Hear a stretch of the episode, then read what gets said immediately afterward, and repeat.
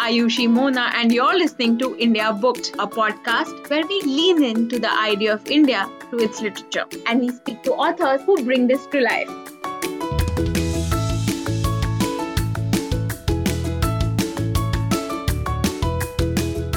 Hello, everyone. I am Ayushi Mona, your host on India Booked, a podcast where we lean into the idea of India through its literature Today I have with me Amandeep, who's essentially uh, uh, written uh, Punjab journey through fault lines. It encapsulates Punjab very much through the written word, as I try to do via this podcast. Amandeep was born in Orissa. He studied at the University of Hyderabad, worked as a journalist, as a technical writer, his first two uh, books, you know, were autobiographical fiction, but this piece is his first non-fiction work, and it's an absolutely important book. And, and the reason I call this an important book is because of the kind of narratives it brings together uh, when I was thinking of an of an appropriate adjective, right, to describe the book. And I also went through a few reviews of what people were saying. You know, I heard things like well written, excellent, brilliant book. But to me, uh, Amandeep, this is an important book, and I want to talk to you about it. And I'm thrilled that you're on the show. First of all, uh, a very very warm welcome, and thank you for sharing your time with us. Thank you very much, Mona. I'm really happy to be here with you and talking to everybody else through this podcast. So, Aman, my first question usually I lead with, uh, you know, the beginning of the book.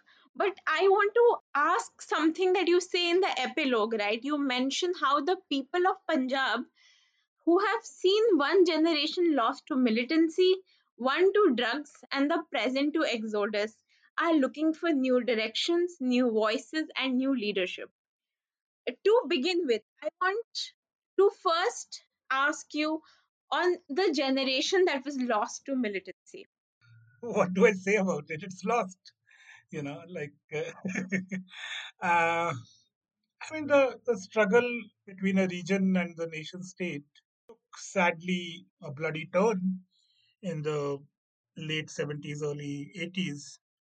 And the nation state, I think, did not pay enough attention. It believed that it can crush anything that comes up. And then we had the Operation Blue Star, which to me is a watershed moment, not only of my life, but of anybody who is in their 40s now, because uh, we were just beginning to understand the world, and here Operation Blue Star happened. The way I talk about it in the book is that it was actually a rupture of the trust between a citizen and a state. And when that kind of rupture happens and then the state does not heal it, it becomes quite sad. And it takes turns, which took turns, and it became militancy. Then Mrs. Indira Gandhi was assassinated, and the anti Sikh pogrom happened. And even then, there has been no justice to the, the victims of the pogrom. And it is a continuous wound festering on the conscience of India, I think that uh, we have not learned from our mistakes and uh, we then repeated them later on in other parts of the country as well. So the generation who see, we must recognize that India was a young country at that time in 1984. Mm, it was barely 35, 37 years old. Uh, the Sikhs by themselves had been an empire which was lost to the British and then which was divided through partition and uh, the Sikh community was also looking for ways to to better their lot. And unfortunately, naturally, others jump in when such things happen, and uh, it took a very very bloody turn. About fifty thousand people were lost. About another twenty five thousand people have still disappeared. So it is a generation lost in many many ways.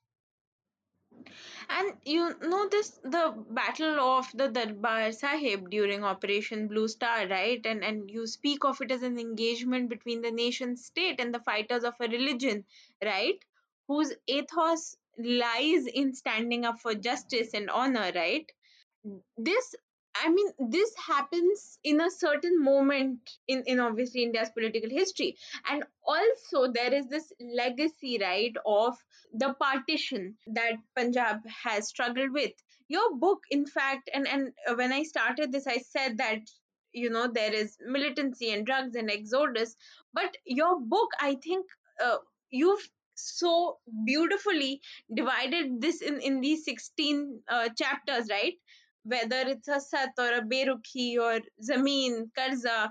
Um, and, and for those of you listening to the podcast, right, there are 16 sections which cover everything from illness, faith, masculinity, corpses. You and you have to read the book to learn more about it, of course. But n- never before, and and I, much like a lot of other people, have perceptions of Punjab have a perception based on the kind of media I've consumed or the news I've listened to, etc. Right? But never before had I read Aman uh, such a comprehensive personal history, uh, which was still so well tied with every single aspect of the state.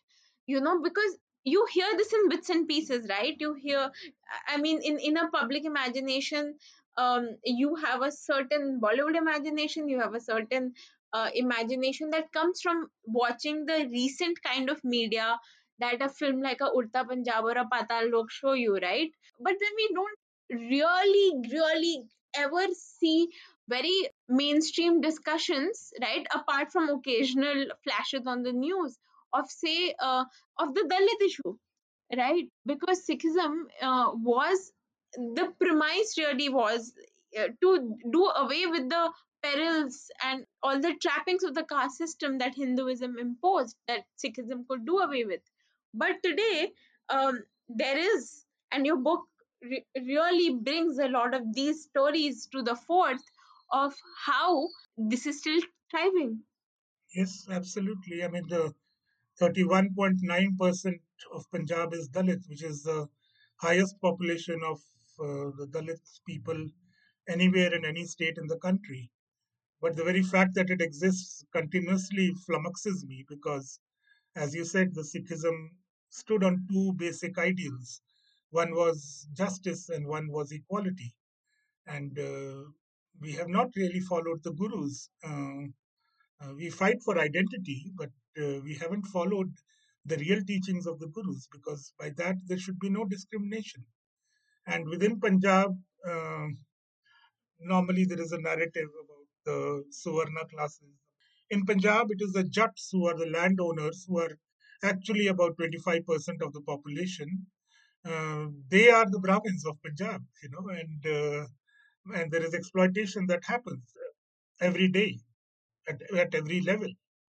And this is something the Sikh religion really needs to reflect upon and cure before it goes out as a singular identity to asking for their own rights, because they are also crushing the rights of the Bahujan people then. You know? And similarly, there is another side to it is gender. Uh, it is also a patriarchal feudal society. And uh, though the Punjabi women are very dynamic, and as I show in my book, nowadays it is the Punjabi women who are actually coming out more and more, leading not only social justice movements, but also within families, taking care of elder, older people, doing what technically or traditionally what the male child was supposed to do. But yet we don't have their narratives, and we need those narratives. So both caste and gender are, are very, very insidious practices of Punjab, which we need to cure before we think of ourselves as one people, as united by religion or whatever other external symbolism we might ascribe to ourselves. You know.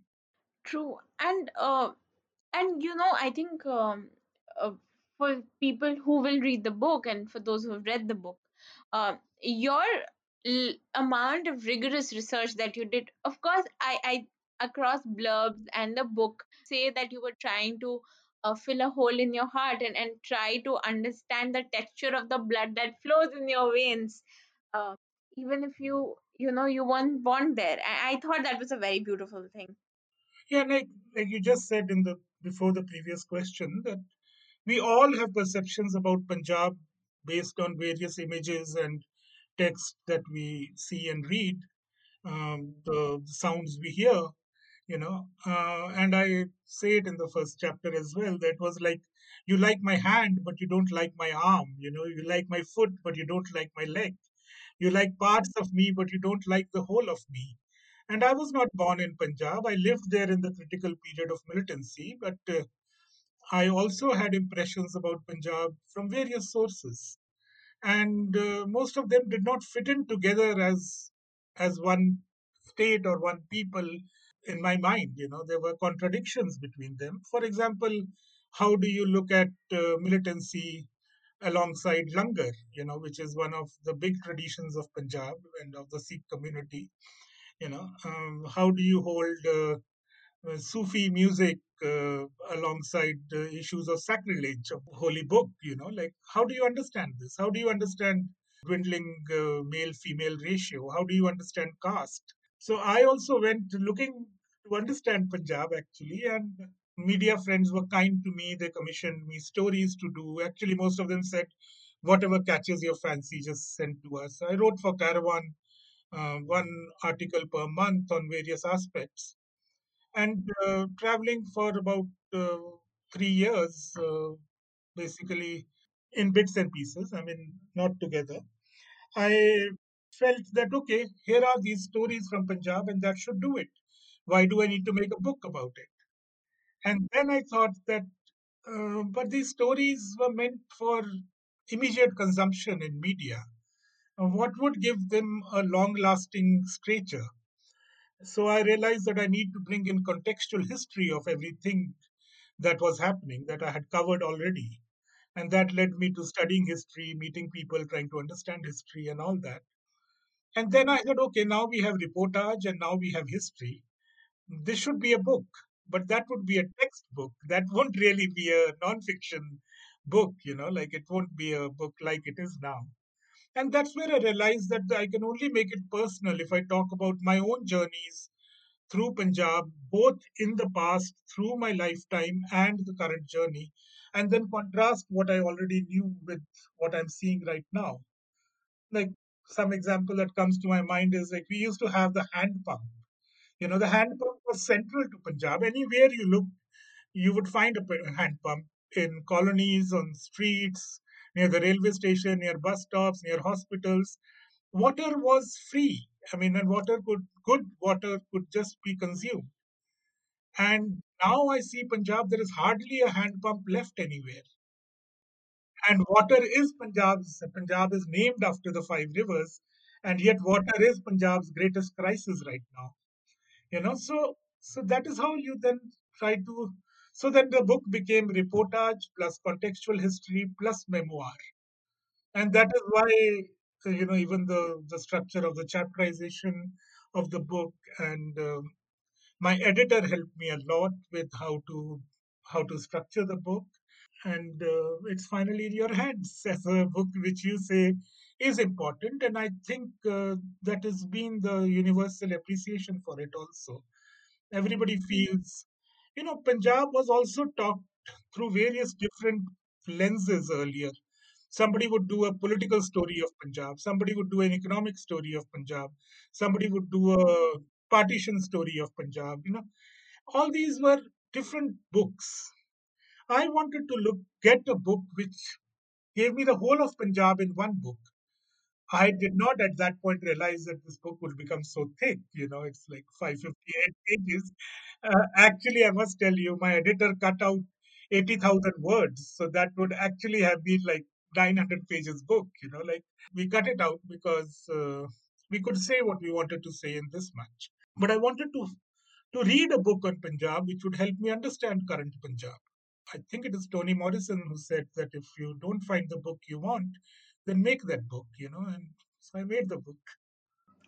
and i'm so glad you did you know uh, aman uh, in in many ways right the sense that i got from reading this book was a sense that i got from reading the discovery of india when i read it for the first time because he while i knew that oh there was this indus valley civilization and this freedom movement and this gandhi and and uh, that irrigation system until I did not read the discovery of India. It did not all come together for me, right? I knew of it in bits and pieces. And when you read cohesive, right, it helps you see things in, in a completely different new light. Of course, not to say that if you read uh, just an economic or just a political history, you're not consuming information or having epiphanies. But to have if I could call it a single source of truth, right? Or or something which is so cohesive in its narrative, as a reader, it's a delight because often you know you're reading pieces together, but you can't string uh, the kind of impact that they've had across history. Uh, so- and especially when you're talking about a state right? Because there is you know say an independence after the partition and there is a gurudwara reform movement there is the birth of akali dal. There's so much right? Uh, there, there's a timeline of punjab three quarters after the british have annexed punjab. There is a timeline of punjab where there is massive drug addiction there is green revolution there's so much. Just like a person right a state is and, and the nation is very much a living thing. And and to have it in a book right it's, it's a, this book is an autobiography of punjab to me. Thank you. But uh, just my autobiography of Punjab, and I think that's an important point to make because somebody perhaps who had uh, was born and had lived and grown up in Punjab might have written the same book in a very different way. You know, uh, in that sense, uh, I had, uh, as I say in the book as well, I had sensory experiences of Punjab, but I did not have an audio track of Punjab in my head. You know and like I knew what it tastes like, I knew what it touches like, I knew what it smells like, but I don't need, didn't knew how it hears like, you know, how one can one can construct a narrative of Punjab. And uh, but I would also like to qualify that it is just my autobiography of Punjab, and I'm sure if others write, and I wish others would write, especially women would write, especially Bahujans would write you know, then they would write their own stories of Punjab, and somewhere between these stories, a reader might be able to find Punjab. Because uh, you used the word uh, truth earlier, and the truth was very bewildering to me in my research phase of Punjab. Because, uh, see, uh, we normally think truth is uh, an objective reality that we need to finally find, you know. And but Punjab is a landmine of narratives because of the wounds that we earlier talked about, you know, the quest for a separate uh, state, the militancy, the Blue Star movement um, event, the the pogrom, and all that. There is a lot of disquiet in Punjab about many things which are historical in nature, and then those things get repeated also. You know, like uh, for example, right now there is a big protest going on in Punjab over the new farm bills, you know, and uh, people in Punjab are seeing this as uh, just another phase of the same way in which India has treated Punjab until now. We must remember, despite all these issues of Punjab, towards the nation, Punjab has continued to deliver for the last seven decades. It became the granary of the country. The Green Revolution happened there. And earlier, it used to contribute 60% of the national uh, pool of grains, and now it still contributes about 30 to 40%. You know, uh, this is Punjab's contribution to the nation, in spite of militancy, in spite of the devastation of Punjab's environment, land, water, everything.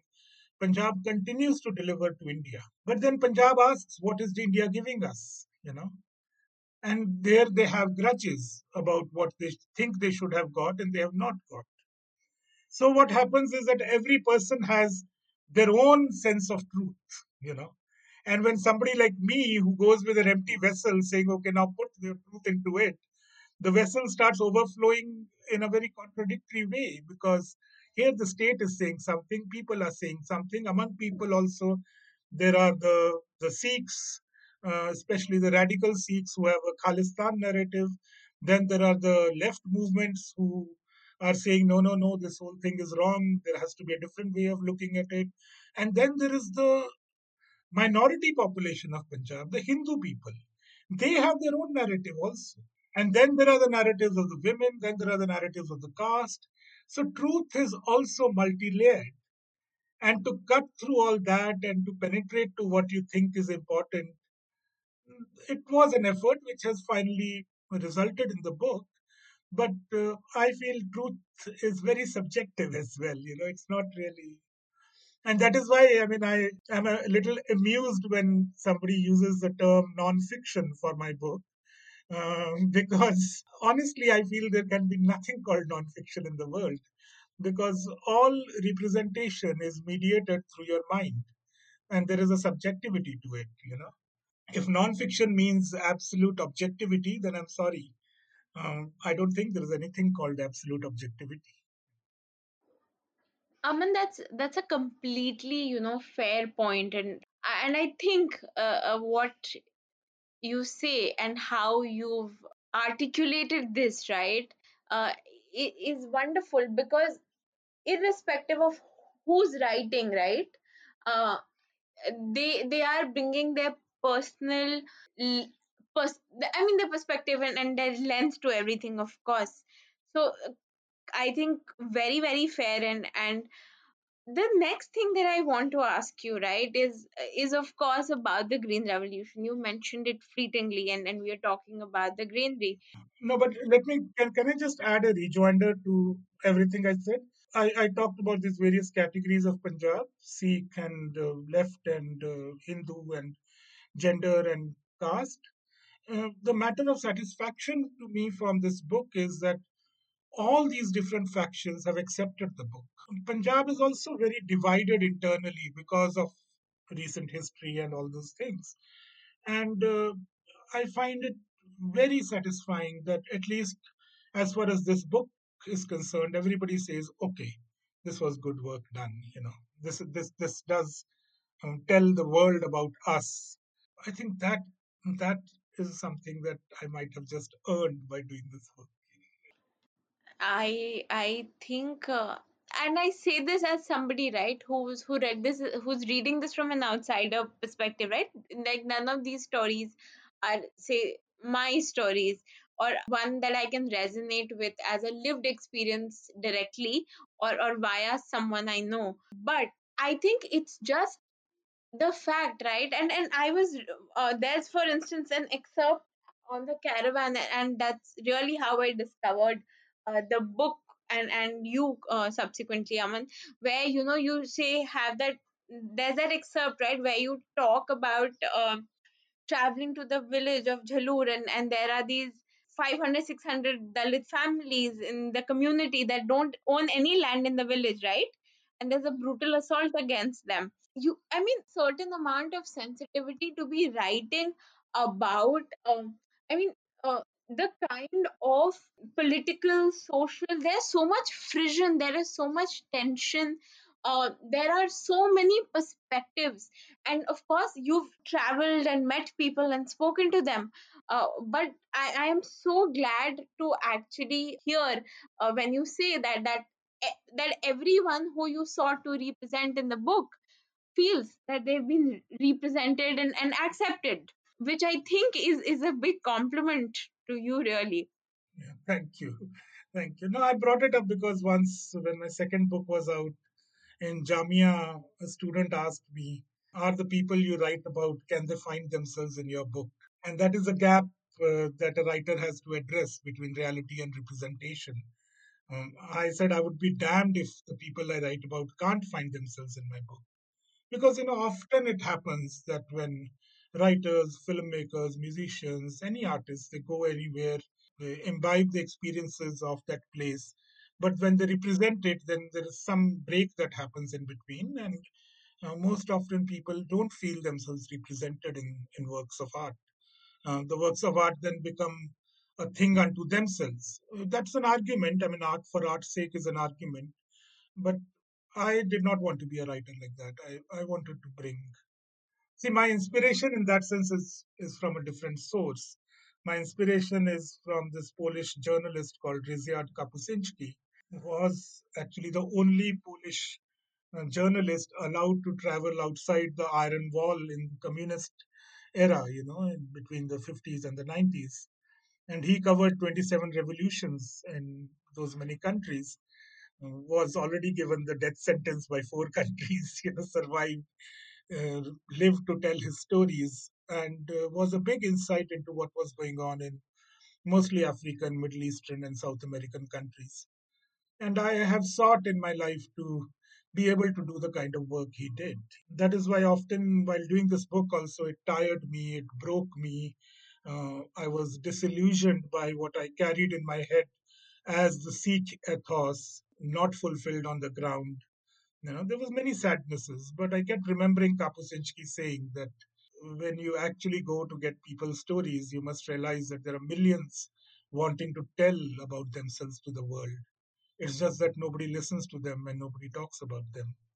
And I thought I should do what he wanted us to do, you know. That's the reason why it's it seems personal, it seems lived, is because that kind of work has gone into it.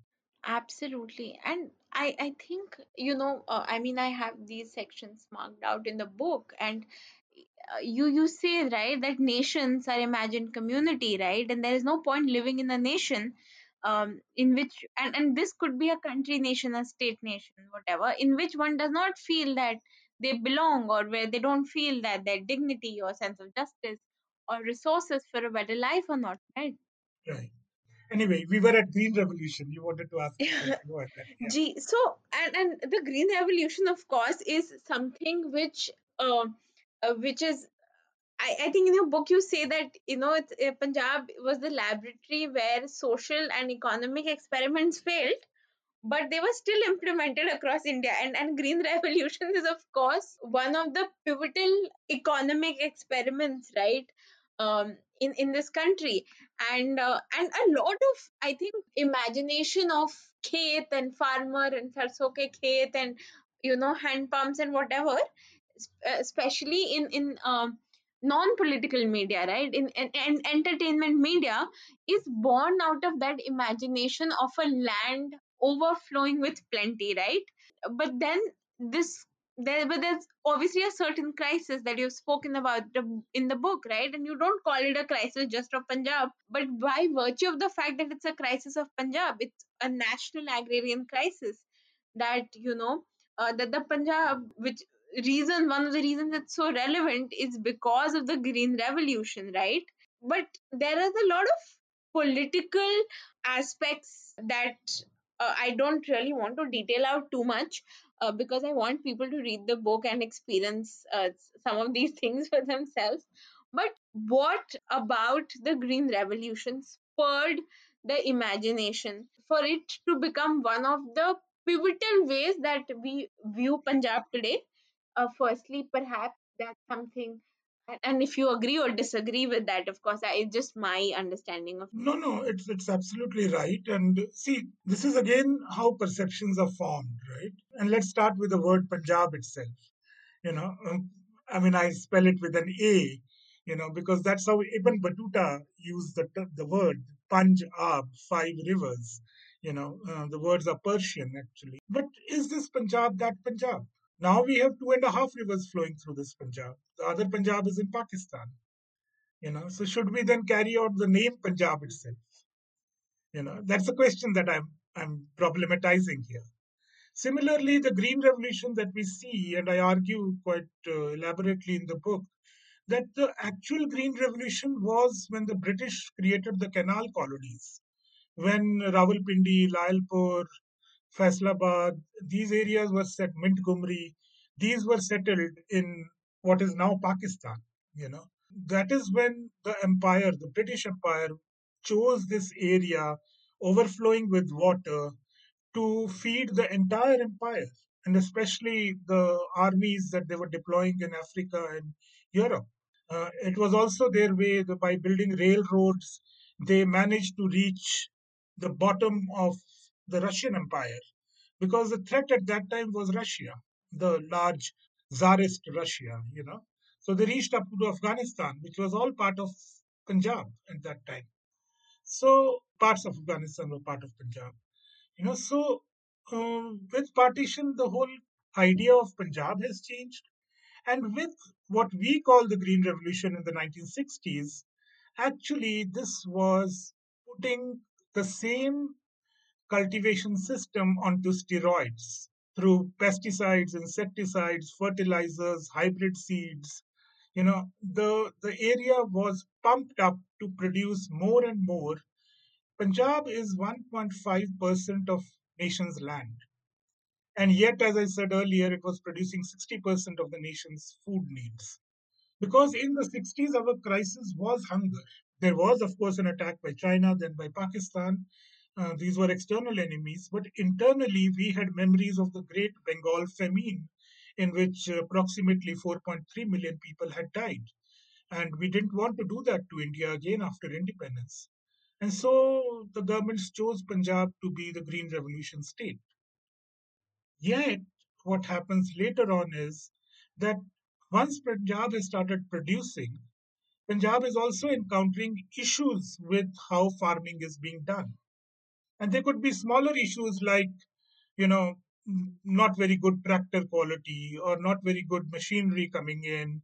So you need to protest against, you know, the the tractor maker or you know the government that okay don't import such tractors we're mostly importing from russia at that time or there is a problem of you know uh, electricity cuts are happening. Why are we not getting enough electricity? Or why are we getting electricity at a higher rate?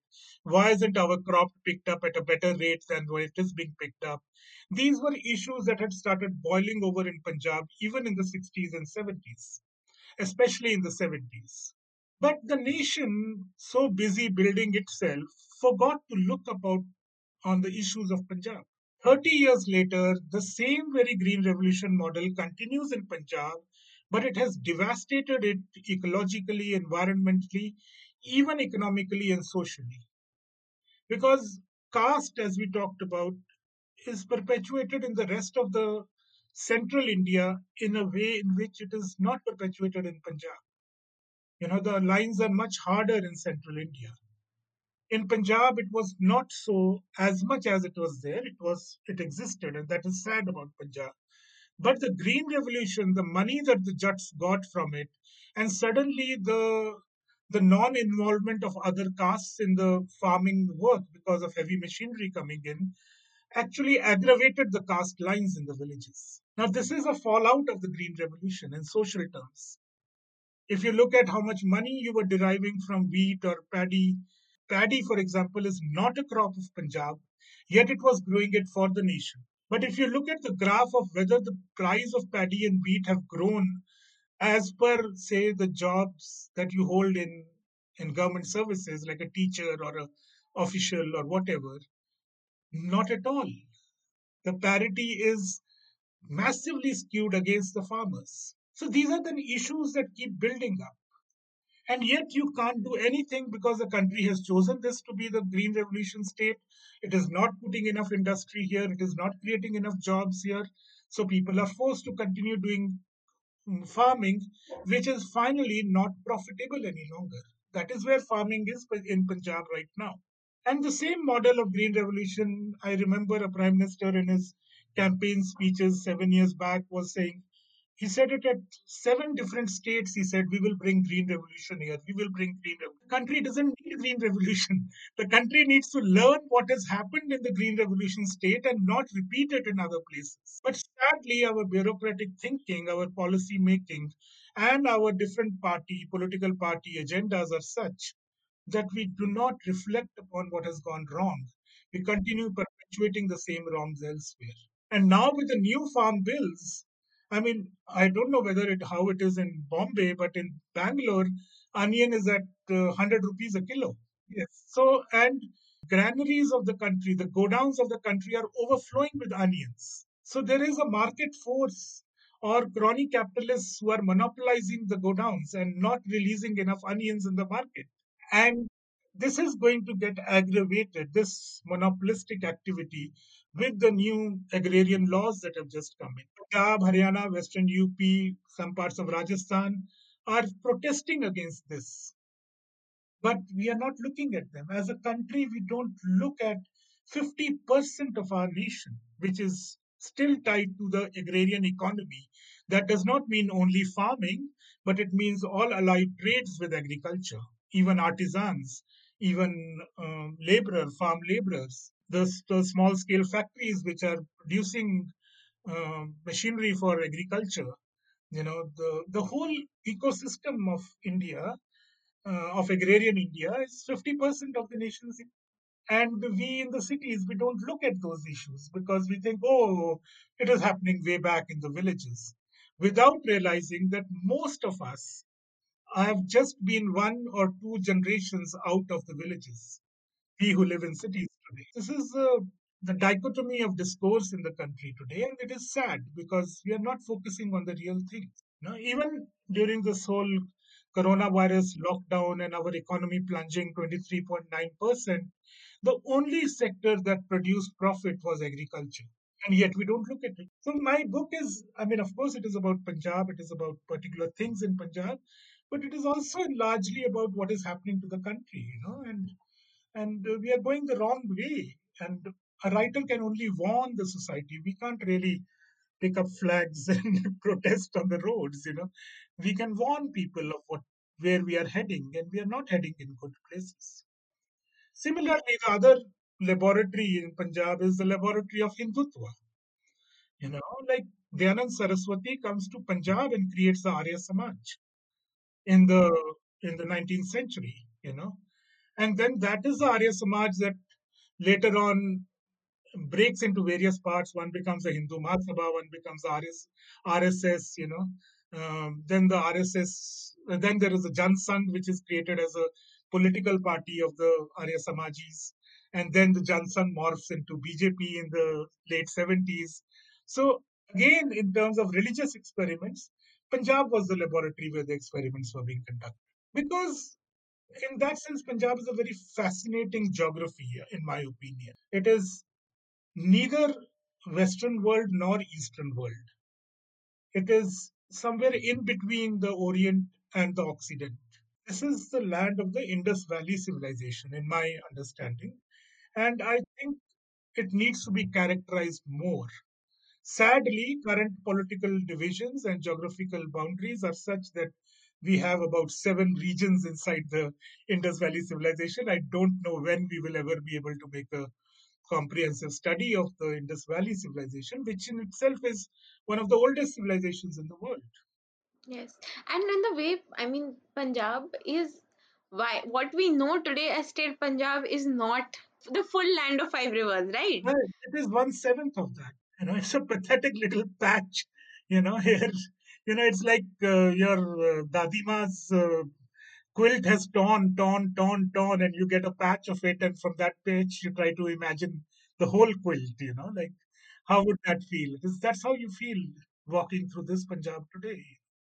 That is a wonderful analogy. Uh, I was just wondering, you know, that the kind of so there is this and, and this whole aspect of the agricultural issue the bill that we discussed as well as i mean even the legacy piece of say the punjab agriculture indebtedness relief act etc which which is the debtors protection act. All of that is detailed in your book aman. But another way right uh, there is this being astray on from uh, the agrarian perspective. Another way that and right at the beginning i i said that we we will discuss uh, the drug issue and the exodus. But there are two other ways that uh, the state right had to fight and, and continues to fight its demons. One is of course in detailed in your chapter on dawa or medicine which is the whole drug addiction that's made all this news in the post militancy years. But it's not really considered so much of a blot right? It's it's still something that flies under the radar right? And you've sought to break into this maze of cultural practices um, and you know this whole alcohol and narcotic use and how the punishment model right here is self-defeating as well. Perhaps and, and chapters i think the sixth and the seventh chapter which is between masculinity and medicine right? And how say there is the whole degradation of land and livestock and diet with pesticides and fertilizers that uh, affect the viril- virility of the land as much as the people. And how you've touched upon the whole uh, scourge of drug addiction. Was this aspect of unraveling the history or the the climate of the to dig into say the political uh, or the legislature framework or economic issues right? But there is of course a certain and i again i presume a certain pathos that comes with trying to reach out to say drug addicts or seeing people's personal lives right um, being affected. Yeah, see, I'll, on a conversation like this, we can't go into details of uh, everything in the drug sphere, but there are two points I would like to emphasize. One is as an approach in the book, uh, it comes up very often how difficult was anything. You know, I chose not to do reportage the way it is now established in the world, mostly through the American School of Journalism, which to me is mostly a pornography of pain you know that you you start your your piece with oh there was a dark dusty room on the mustard wall was hung the picture of this man with a little dried garland around it five weeks back this man had gone to the tube well and hung himself or drank this pesticide and died and now the widow and five children are all languishing they don't have food for three days that's the kind of talk that is done in most of these reportages. You know, I didn't want to do any pornography of pain. I met hundreds of victims of farmer suicides. I met uh, hundreds of victims of disappearances of young boys during the militancy period. I didn't want to talk about a single of them because I believe the audience is mature enough. I mean, if I'm saying that uh, um, I have met them and they are saying this, then you will take my word for it. Why do I have to paint these ghastly pictures to you? You know, like so. Uh, that is one aspect. So difficulty is there in any uh, trying to understand politics, trying to understand drugs, trying to understand agrarian crisis. All of them are difficult.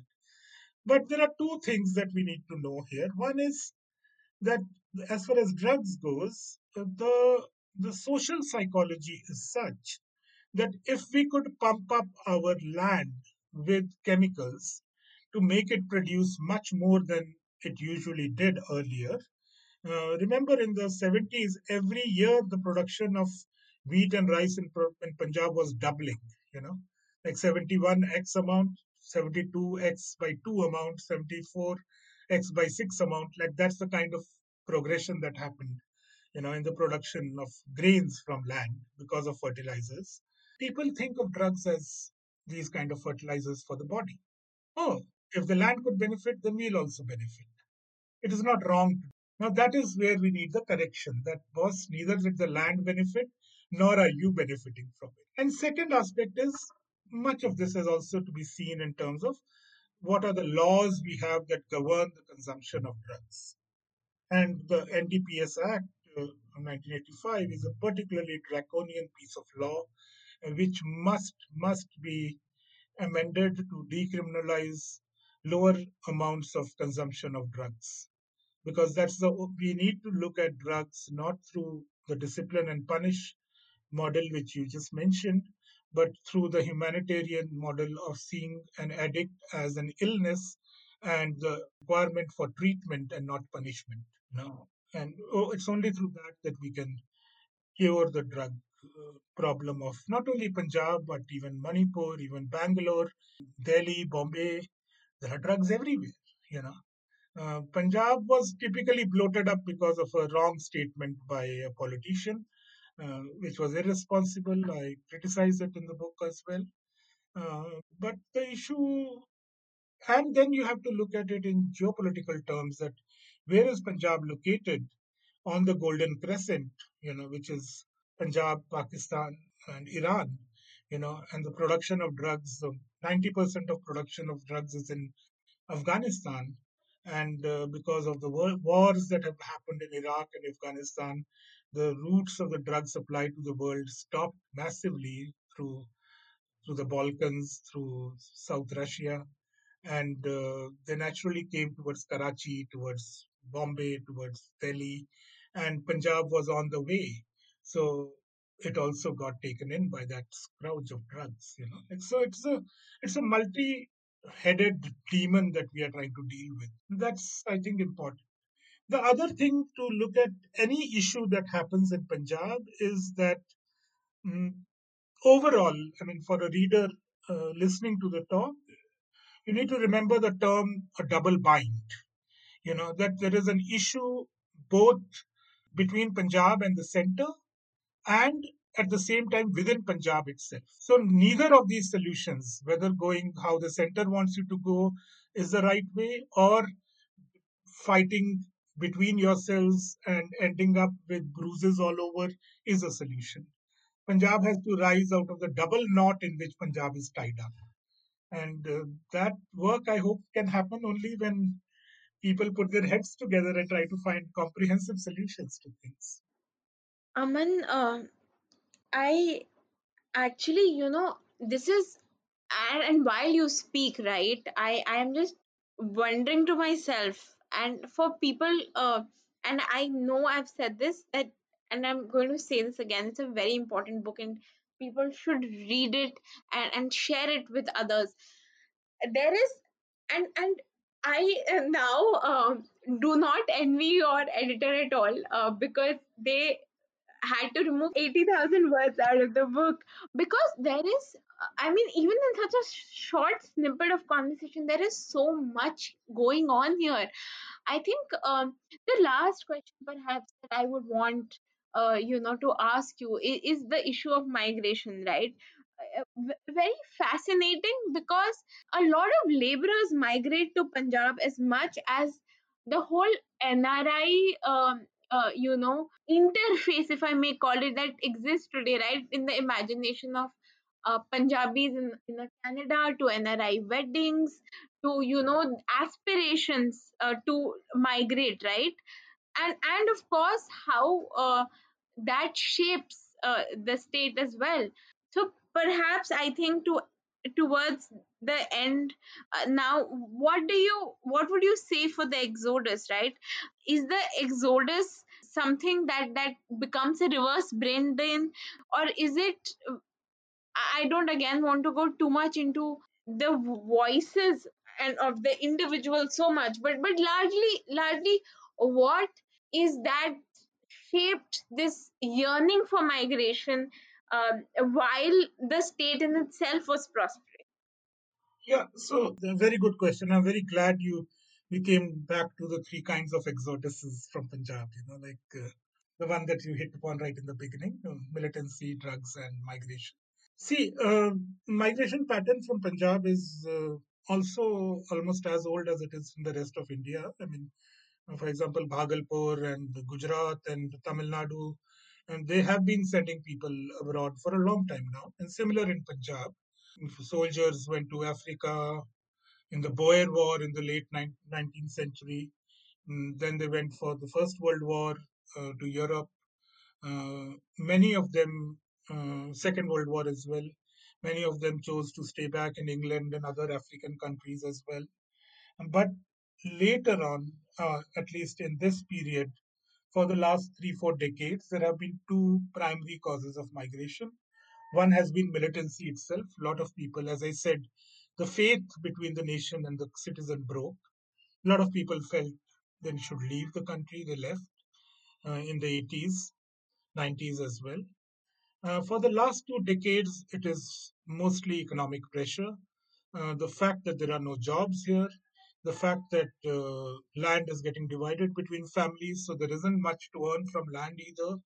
Uh, and there are no avenues that people see uh, from living here. And uh, in comparison, the people who go abroad and send money back home, they seem to be the heroes of Punjab. You know, uh, more and more girls now who go abroad uh, send money back home, take care of parents.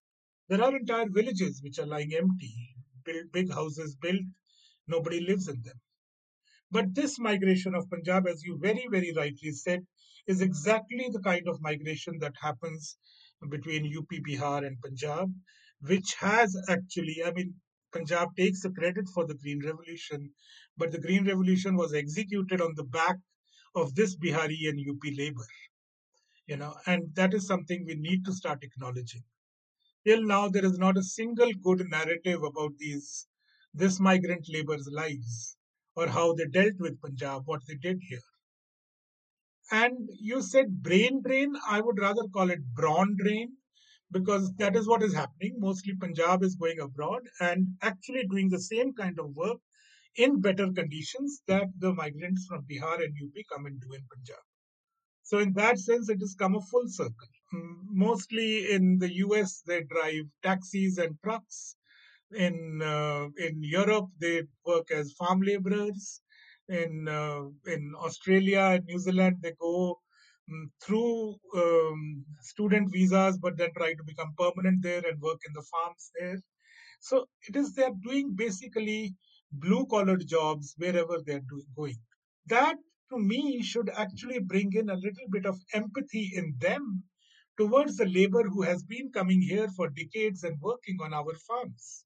And the irony is that that doesn't seem to happen because the Jat who employs this labor but sends his own son to go the same work in Europe has to come down from his high horse and say that, okay, there is a parity in terms of work that these laborers are doing here and my son is going and doing there. And whatever my son fights for in those countries as rights, as minimum hour wages, as privileges, uh, housing, water, whatever, and we need to give that to these uh, migrants who come to Punjab as well. But that doesn't seem to happen. And that is my pain with Punjab. Because, you know, all said and done, I am a bhaiya for Punjab because I come from Odisha you know. So so i understand their plight and i see that uh, punjab does not extend to them the kind of hospitality it expects its sons and daughters to get anywhere else in the world. That is again something that punjab needs to look very seriously at. That's uh, such an interesting perspective aman. You know um, i think what you've done right with this book is you've linked historical narratives of course in your personal uh, voice right? With all with all of these contemporary issues and and for anyone who reads this book uh, it it will really help them not just understand but also re-examine the fault lines of what uh, they know about punjab. So thank you so much for writing the book. I had a great time reading it. Uh, for everyone who's listening to this podcast Aman's book is available at independent bookstores in Amazon and a Flipkart uh, do uh, please check it out. You can also read a couple of excerpts that are available over the internet. Uh, see if there are any specific chapters uh, that interest you. I personally feel that there is something for everyone, uh, whether your interest is to learn about the demarcations around egalitarianism and caste, or um, the people, agrarian mishaps, the political and militancy issues, uh, important figures uh, in in Punjab, and and there is something for everyone. It's a very important book, uh, and I think that's the fourth time I've used that adjective. So thank you, Aman, uh, for taking out time and talking to us in such detail uh, about uh, this rigorous and and fascinating book that you've written. Thank you so much, Ayushi. Really loved speaking to you. I don't know where the time went, and uh, I really hope that readers uh, can get to the book and read it. I'm very satisfied that it is now in your hands. Thank you.